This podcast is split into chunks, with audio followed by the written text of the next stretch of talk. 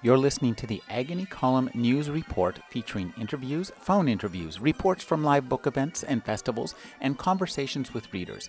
You can find additional news, interviews, book reviews, and more five days a week at the Agony Column website at trashotron.com slash agony.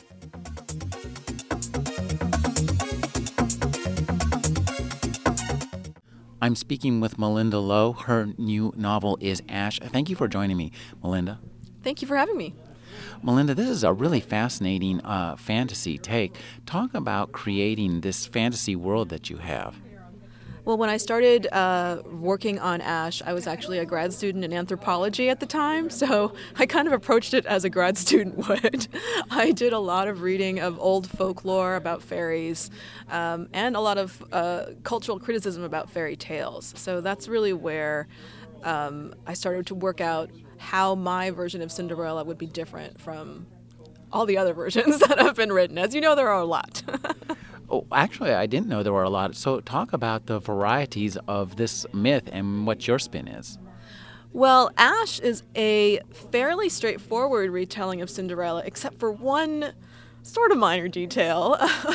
um, Ash does not. Ash is the main character, so she doesn't fall in love with Prince Charming. She falls in love with another woman.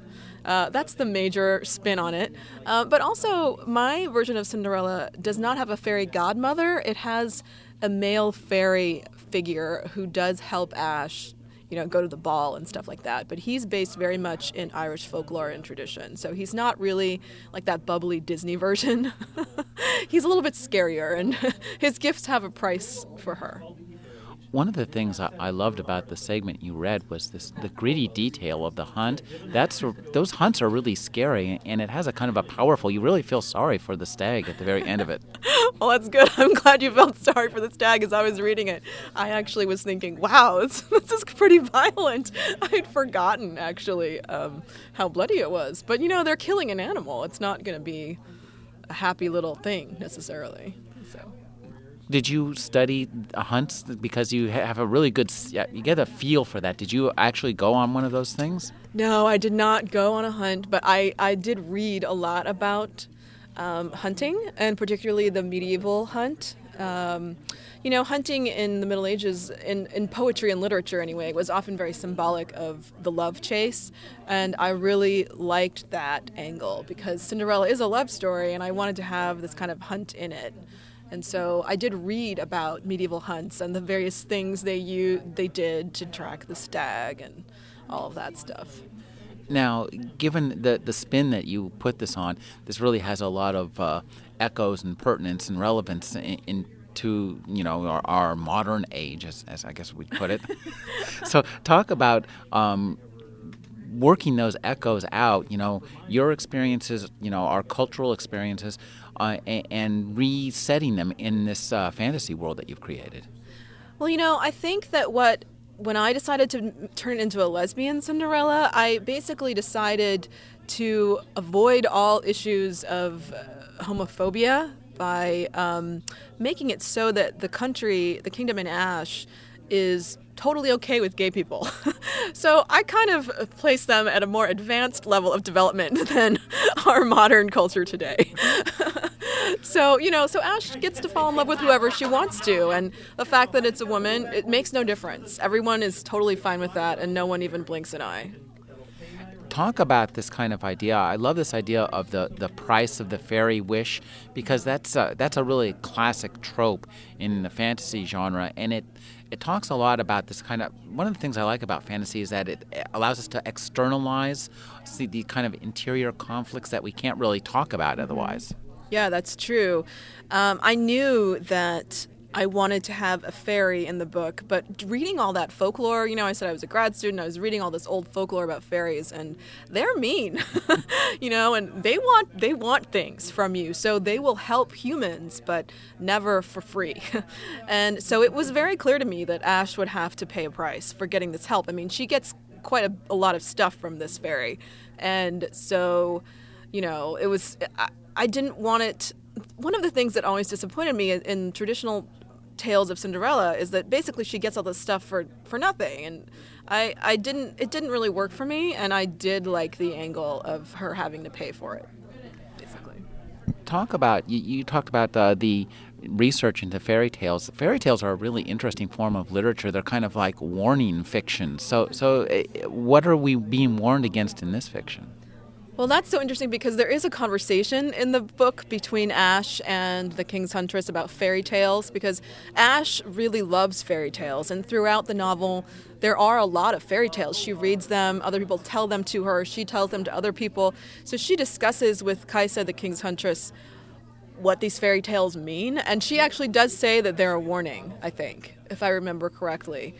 Um, I don't know that. Um, ash itself is a warning of any sort. But you know, I it's it's true that um, had she listened to the fairy tales, she would have realized.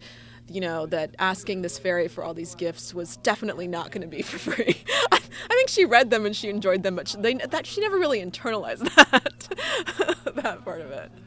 Talk about uh, creating, you know, characters who live in a fantasy world, but that people who don't live in a fantasy world can connect with?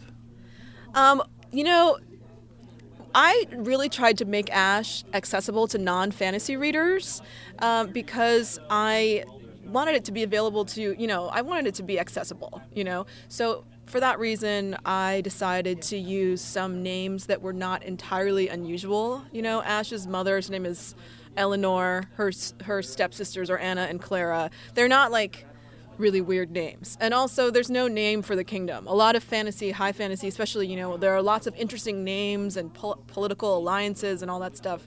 And sometimes that can be a barrier to entry, I think, for non fantasy readers. So in Ash, it is very normal to a certain extent. And the people in Ash's world don't really believe in fairies anymore. So Ash herself, throughout the book, is coming to grips with the fact that yes, these fairy tales that she has read actually can be true. Could you tell us a little bit about your history as a writer? What made you decide to make your first novel a, a, a fantasy? I mean, you're a graduate student. Why not just write a, a kitchen window epiphany novel? Oh, well, I, you know, I've been writing since I was a kid. I think ever since I learned how to pick up a pencil and write, you know, I've been writing. And when I was a teenager, I wrote three fantasy novels when I was in high school. So I have to say, writing Ash was basically coming back to what I began doing. And I dropped out of grad school because I couldn't stand academia. and uh, then I went into journalism. So I'd been writing a lot of nonfiction entertainment reporting for years. I did that while I was writing Ash. And I knew when it when I decided to write Ash that I wanted to retell Cinderella from the I knew it right away because when I was a kid that was my favorite fairy tale and I'd never read it retold in a way that I liked. So it was really me writing the book I'd always wanted to read, and I'm very glad that it took me back to fantasy. Do you con- intend to continue writing fantasy? I mean, is this something that you read? I do read it. I mostly these days read young adult fantasy because Ash was sold as a young adult novel. So I am reading a lot of YA fantasy, and there's a lot of good YA fantasy and a lot of mediocre YA fantasy. But you know, it's the same everywhere, right? I, I do really enjoy reading it. And my next book is also fantasy. It's actually set in the same world as Ash. Uh, it's called Huntress but it's set maybe a thousand years earlier. So there aren't really any crossover characters. It's a completely different story, but it is set in the same world even though the world looks really different. you worked in journalism, and I'm wondering how your work as a nonfiction writer, just grinding out stuff where it absolutely has to be perfectly quotable, and or else somebody's going to come and get you. How did that contrast with your ability to just go out and create an entire world? Oh, well, it was hard. It was hard. When you say grinding out stories, you know, by the end of it, it did feel like that because I'd been doing it and it was so not as fulfilling as writing fiction. But I still really enjoyed it, you know. And the thing that I was doing was LGBT journalism. So um, I really came to understand that there were a lot of readers out there who wanted to see a book in which there is a lesbian romance where everything ends happily. You know, I just knew there were thousands and millions of readers out there who just wanted to read that kind of story. So actually, it gave me the courage to continue working on Ash because when I just at first I thought that writing a lesbian Cinderella was like a ridiculous idea and I would be laughed out of town and it would never work. So I'm actually really glad I had that job at the same time because it really helped me to see that it was important to do it and to keep going. Could you talk about your work in the publishing world? Sure. Well, right after college, when I was, you know, a knowledgeable 21 year old, I was an editorial assistant for two years at Ballantine Books. I worked um, on their mystery fiction line and read a lot of slush, as most editorial assistants do. Um, I it was interesting because I went into that job thinking that I should work in publishing, and I left it realizing, you know, I wanted to be a writer, not an editor. And so it was a very eye-opening experience, but I do really think it was valuable to me. It it to- it really made me it taught me what to expect when I was going into this publishing experience as an author, you know, because I'd already had that I'd been on the other side. So I think I was a little bit more realistic going into it than some people. Did you discover any mystery writers? Um, I did. I pulled one author out of the slush pile. Her name is Judy Fitzwater, and they published, I think, five mass market mysteries by her. The first one was called Dying to Get Published. that sounds like a, a, very appropriate way to, to get your foot in the door. Yeah, absolutely. Absolutely. Now, um, you, are working on a, a, novel set a thousand years in the past. Do you think you might go out of uh, the fantasy genre? Oh, yes. I do think that.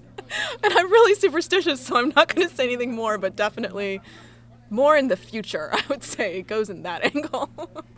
I've been speaking with Malinda Lo. Her first novel is Ash. Thank you for joining me, Malinda. Thank you so much.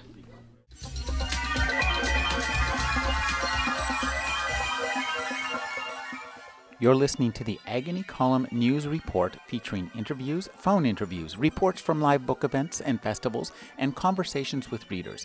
You can find additional news, interviews, book reviews, and more five days a week at the Agony Column website at trashotron.com slash agony.